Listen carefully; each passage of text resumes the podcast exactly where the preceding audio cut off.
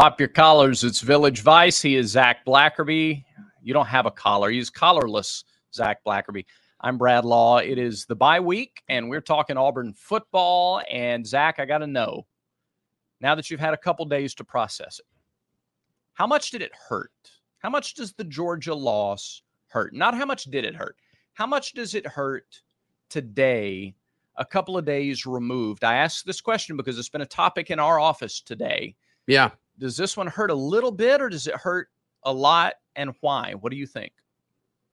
Watching the game again, it hurts worse because Auburn should have won that game. The fact that it was so close and Auburn didn't do a whole lot offensively outside of running the football, I mean, this is just one that was kind of gifted to you, I think, gifted to you by the play of this Auburn defense. And I think this coaching staff and the execution just wasn't really there in the passing and receiving game. So, yeah, this isn't a situation where, like, we get farther away from the game and it hurts less. For me, anyway. I think this one still hurts a ton.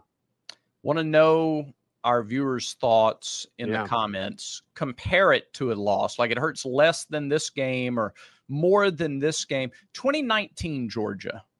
Does this one hurt more or hurt less than that one? I think it hurts more because you look at what this game could have been, Brad. I mean, this could have been the launching point for the Hugh Freeze era at Auburn.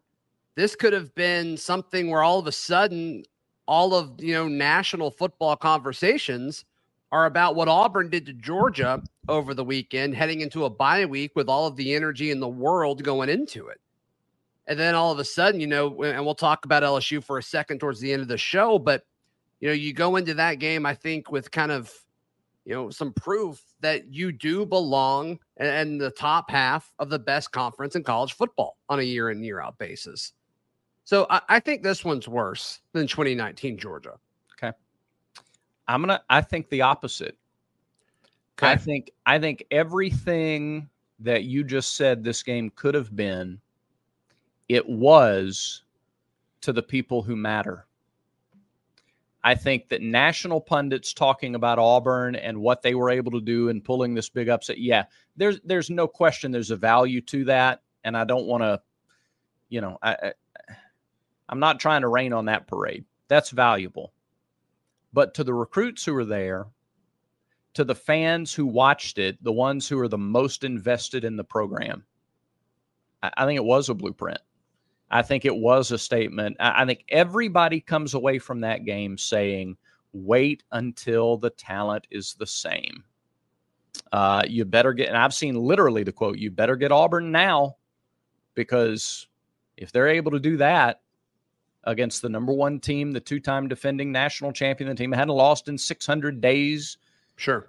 When they don't have equal talent, they're a problem when they have it. I think you accomplish almost everything that you wanted to accomplish or that you would have accomplished with a win, even in the loss. And maybe that's looking through orange and blue color glasses. I thought 2019 hurt way worse because you made the big comeback. You had the ball. You had a wide open fourth down play. I mean, a wide open fourth down play. You'll never convince me as long as I live that Auburn doesn't go down and score and tie the game and then win in overtime, because the defense had awakened and it was a much different game down the stretch. And at that point, Auburn was still a top 25 team.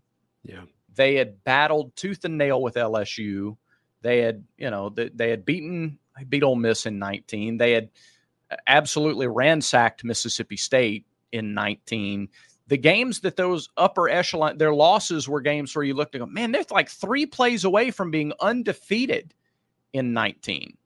And it was just crushing. And it helped Georgia continue to ascend. They had already played for a national championship. They had not yet won one, but it was, I thought you had 2 true close to equal behemoths going at it in that game. Yeah, this game was Auburn punching up, and it punched up relentlessly for 3 hours. What does make it hurt a little more, and this is through the conversation that we had in the office today, I've now come to sum up the game with one sentence, and it does make it hurt a little bit more. Okay. it's not that Auburn got outplayed by a little bit in all 22 like one-on-one matchups. If Georgia doesn't have Brock Bowers, Auburn wins the game.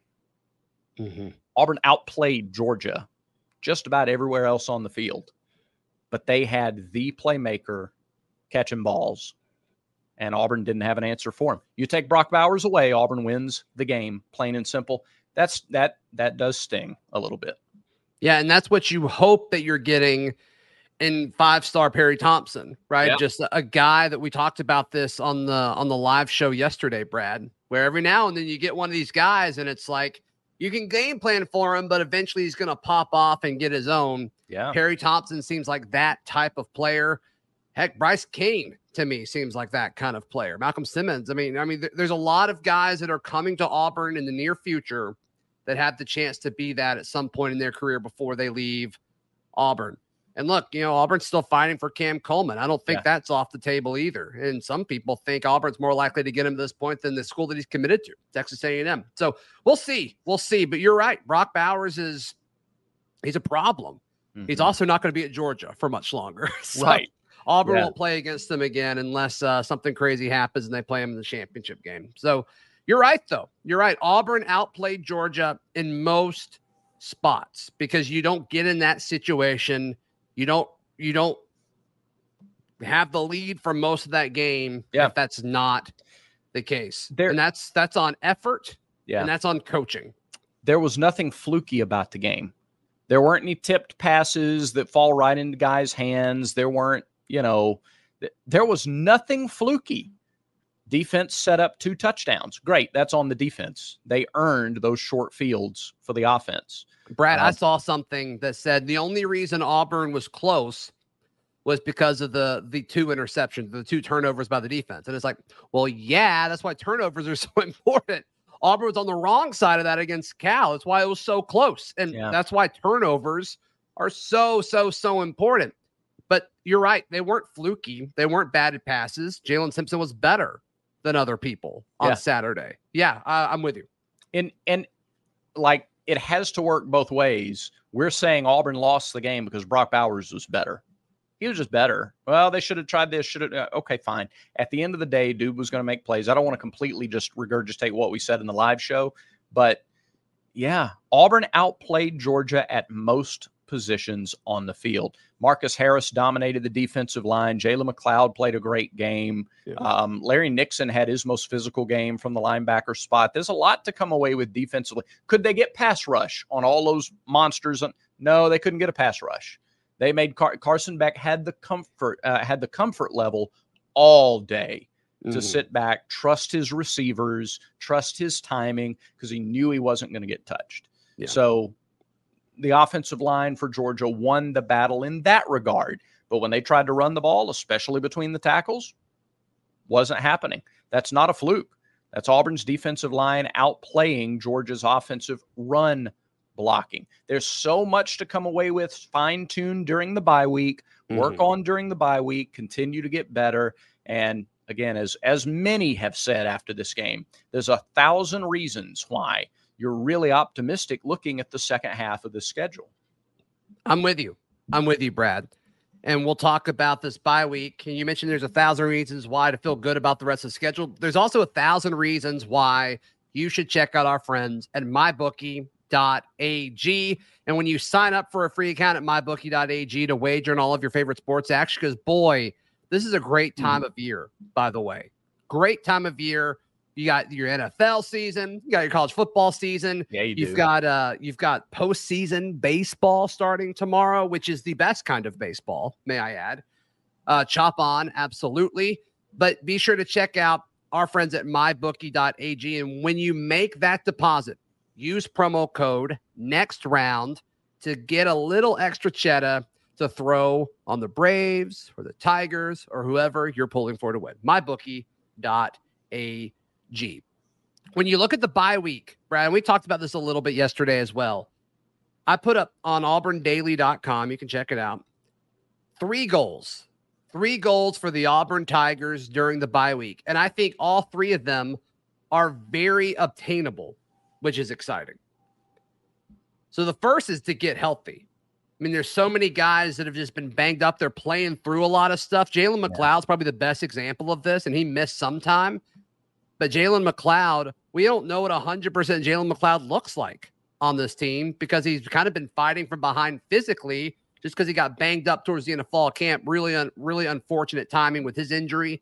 Yeah. Nick Mardner is another guy who we heard good things about all fall camp, consistently lined up with the ones, and then he got hurt at like the worst time you possibly could. We saw him late in the game against Georgia. They threw to him late, and it seemed like there was miscommunication between him and Peyton Thorne. But, you know, what does this extra week off look like for those guys? And you've got the guys with the bigger injuries, like Keontae Scott, Austin Keys, Damari Austin. I don't know if you're going to get any of those guys back in time to go to LSU. Right. But these dudes who've been battling through a lot of pain. Auburn's defensive front seven is really, really banged up. They're playing through a lot of injuries right now. I think this week off could help them a ton. I think there's no question. And coaches always have to wrestle with that question is, do you, like, how much time off do you give them during a bye week? How physical are you the rest of the way? Games are going to be physical for the final 7 weeks, October 14th through November 25th. And you have a game every week in that stretch, and all but one are conference games. I mean, there aren't really breaks in that schedule unless you consider New Mexico State a break, but otherwise there's no real break in that schedule. So how much do you push guys? Can you afford to let them, have 3-4 days where they're not out there practicing the physicality of the game? Because you don't want to get rusty. You still have to practice the physicality of the game. Totally. But you also need bodies. You're going to need bodies against LSU. You're sure going to need bodies in the secondary, especially against Ole Miss. Mm-hmm. That game particularly, you're going to need guys in the secondary as healthy as you can get them. So, yeah, that's a worthy number one on the list. Yep. A lot of offense coming Auburn's way for sure. The second's the quarterback situation. And look, if you're going to make a change, now's the time to do it. I don't think that's going to happen, but I'm sure it'll be somewhat discussed. But more so the quarterback rotation. And look, it's hard to nail down a quarterback rotation and the timing and all that. That's why nobody really does it. You don't see it a whole lot. And when you do see it, it's typically not a good thing for the offense because it's so hard and it takes so long to really figure out exactly what you need to do. And I think Saturday was closer. Brad, I don't fully understand why they took him out, why they took Robbie out after he was in on third down, and then if it's 4th and 1, you take him out. I don't get it. I don't understand it. That's kind of why I thought you would install that package for Robbie Ashford. Yeah. So whatever the quarterback situation is, however you want to spread out those snaps, and if it is make a change, I don't think it's time for that. I think Peyton showed enough on Saturday to warrant more time. But if you were, I mean, that quarterback snaps, that's all going to be discussed at length amongst the coaching staff and I'm sure amongst the quarterbacks this week. That's something you got to nail down. I think the passing game in general, whether it's Peyton or Robbie, they've got to get more in sync with the wide receivers going forward. Lack of playmakers at that position has cost Auburn in some spots, and it didn't matter against Texas A&M to a great degree. I mean, there were a few plays that might have made that game. It certainly would have looked different. Maybe it makes a difference against Georgia. So probably does. And again, it's when you have a starting quarterback who wasn't here in the spring, there really is only so much work that you can do in the summer and in fall camp. So you have to take every practice, every possible opportunity, bye week or no bye week, to try to get the receivers. Half of the receiving core is also brand new. Right. And it's people want so badly to go, well, they're not new now. They've been here for, but relative to the secondaries they face, relative to other receiving core and quarterback combos, they're still playing catch up. So you got to get valuable reps in every single practice in the passing game if you hope to be able to make it doesn't just magically happen. You got to rep it and rep it and rep it and rep it to be able to be in a spot to make those plays in the second half of the schedule. Yeah, and then the third one is just the connection between Hugh Freeze and offensive coordinator Phillip Montgomery. I think that's crucial.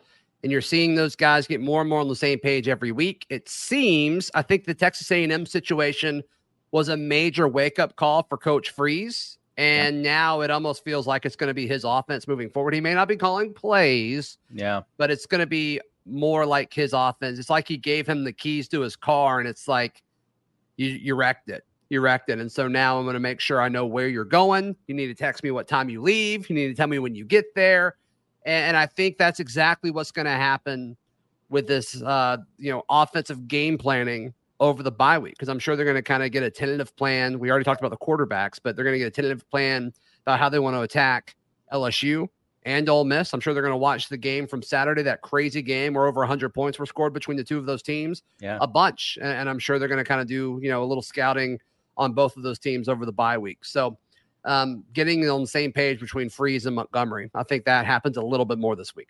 Yeah, I think the inner dilemma for Coach Freeze of whether to divide the time solely or to give the time solely to recruiting and be more hands-off, I think that's out the window. I think they have built a good enough foundation in recruiting that for the next 2 months, all right, let's be more hands-on with the offense. He's still going to work in recruiting for sure. But yes, I think you see his fingerprints on the offense much more, just as you saw in the Georgia game. Yep.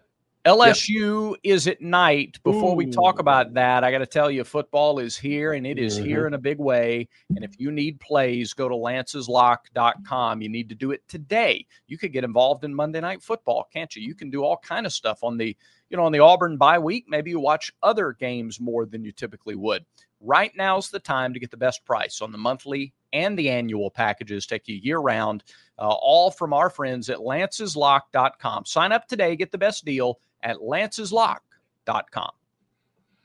LSU at night. Yeah. I think this hurts Auburn. It seemed like the options were either like 11 o'clock or 6 o'clock, and I guess the technical things are it's either 6 or 6:30, depending on a few things, which is cool, whatever. But regardless, it's going to be later, which I always think the earlier you play a road game, the more it helps the visiting team. And this isn't early. It's going to be late. It's going to be a very rowdy environment in Baton Rouge. Having said that, the last time Auburn played in Baton Rouge was even later than this. Good point. It was an 8 o'clock kick. You don't schedule games any later than that at Tiger Stadium.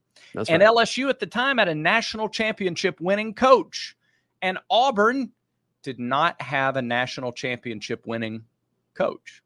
No. Had a heck of a quarterback, but they didn't have a national championship winning coach, and Auburn won the ball game. That's right. We're going to talk plenty about LSU next week to get ready for that game. I'll tell you, the most intriguing game on the schedule for me, because we're talking Auburn, is that LSU-Missouri game up in Columbia at 11 a.m. I think it's at 11, isn't it? 11? Is that the 11 o'clock game? I think it is. That's really compelling. Is it possible LSU goes back home saddled with back-to-back losses and 3 losses on the season? Sure, it's possible. It is possible. And what does that do for the crowd? What does that do for the game itself? Mm-hmm. Auburn will come into Baton Rouge motivated, believing, fired up. LSU and Missouri. LSU is a 6.5-point favorite, so just shy of a touchdown. Boy, that's a lot. It's a lot. It's a lot. The over-under is 63 points, Brad. Tell me you do not trust either team's defense without telling me you don't trust either team's defense. So for folks that are concerned about Auburn's offense, sure, but once again, can't stress enough, these last 2 weeks were the toughest 2 defenses you will play all year long. That's and we didn't really think that going into it, but LSU and Bama, both defensively, there are a lot of holes. And I think Jarquez Hunter and the running game between Peyton Thorne and Robbie Ashford will all be okay. Brad, I think that just about does it for today's show. It does. Thanks for watching, everybody. Remember, everyone has vices. So make sure Village Vice is one of yours.